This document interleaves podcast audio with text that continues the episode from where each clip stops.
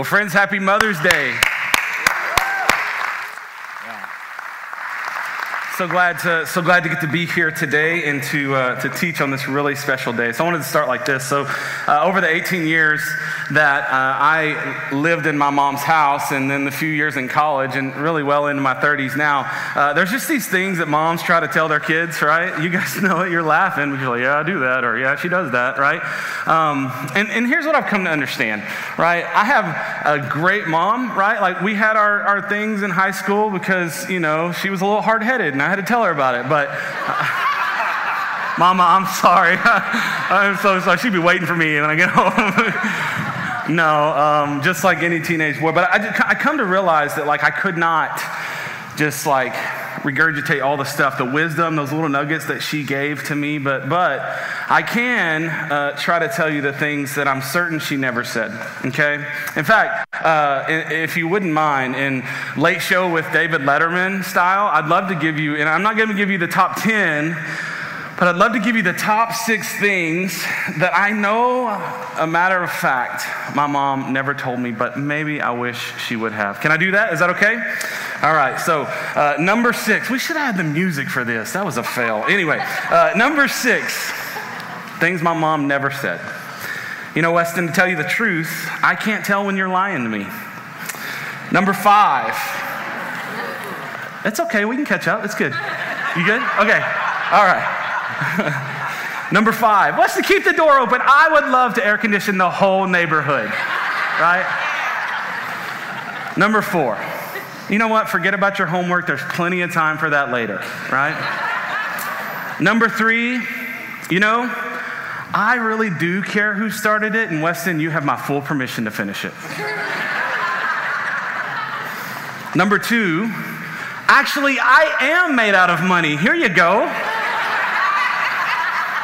And the number one thing that I know my mom never told me, but maybe I wish she did. You know, Weston, when you get right down to it, I am your cleaning lady. Thank you. Thank you very much. Those are the things you never said, Mom. Appreciate it. In all seriousness, I am so glad to get to stand up here this morning and to uh, tell you Happy Mother's Day. It really is a gift as a son. Um, she's already married. Mama, I said I said I was sorry. As a son, I, I really am thankful, and, and now having a son, see the sacrifices that my mom made, and I'm very thankful for that. There's this common language around the harbor that we use that you may have heard called the concept of the ampersand.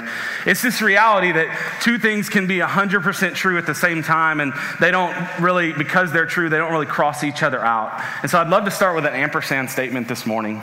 Um, I know there's a lot of moms in the room today. Being a mom is one of the most important jobs on the face of the planet. It is incredibly, incredibly challenging. You guys are often underappreciated. You work endlessly and tirelessly without the desire for accolades. It's such a special day for us to say thank you and Happy Mother's Day, and we hope that you are honored and blessed on this beautiful day. And what I also understand is that this day could be tough for others.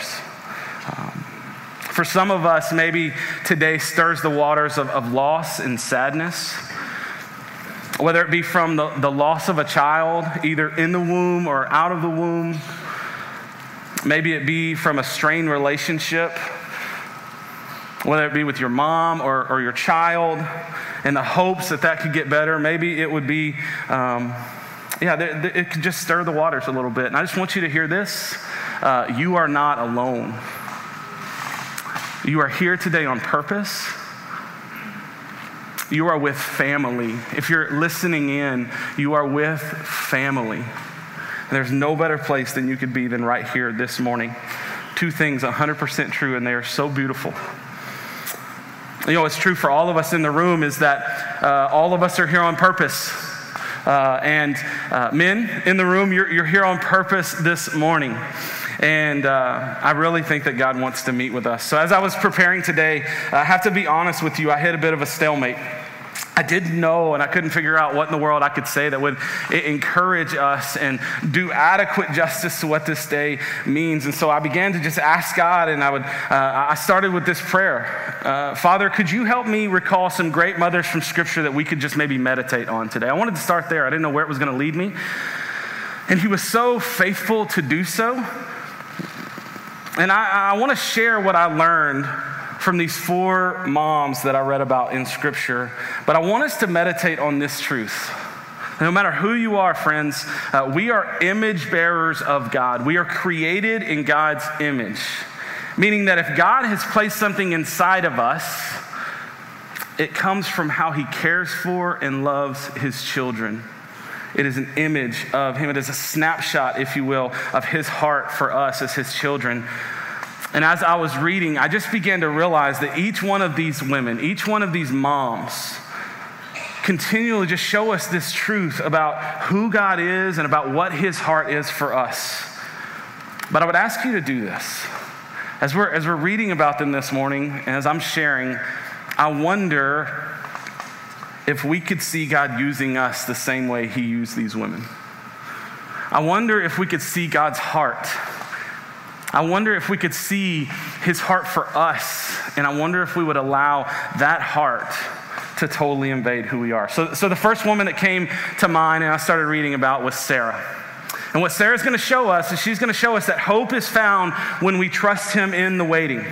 Now, her original name was Sarai, and um, actually she's the only woman in all of Scripture that we know of that God changes her name along her journey. But here's her history. She she came from wealth. The Bible says that she was a beautiful, beautiful woman.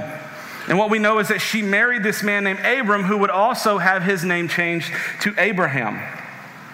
If you would have told her on her wedding day when she married Abraham of the journey that she was signing up for, she would not have believed you. There's some women in here that feel that today, yeah? Sarah left her family, her wealth, her, her position to follow her husband to, quote, a land that God would show them. And what she didn't know is that it was going to take them on a fourteen hundred mile journey by foot with their stuff in tow. But Sarah willingly obeyed. Now, don't get me wrong. You read the story of Sarah, like all of us, she struggled in her faith. In their story, God had promised her and Abraham a, a son. In fact, uh, he said that he was going to make Abraham the father of many nations, which by default would make her the mother of many nations. But there's one big glaring problem in Sarah's life. She had trouble having children. Friend, Sarah knew the pain of waiting for a child that she desperately wanted and it not coming. And I read this commentary this week. Doctor Julia Bloom sums up Sarah's heart like this. It's going to be on the screen. I'd love you to follow along. All these years, the, the echo of his magnificent promise kept Sarah through the hunger and the endless wondering. And those sharp pangs of loneliness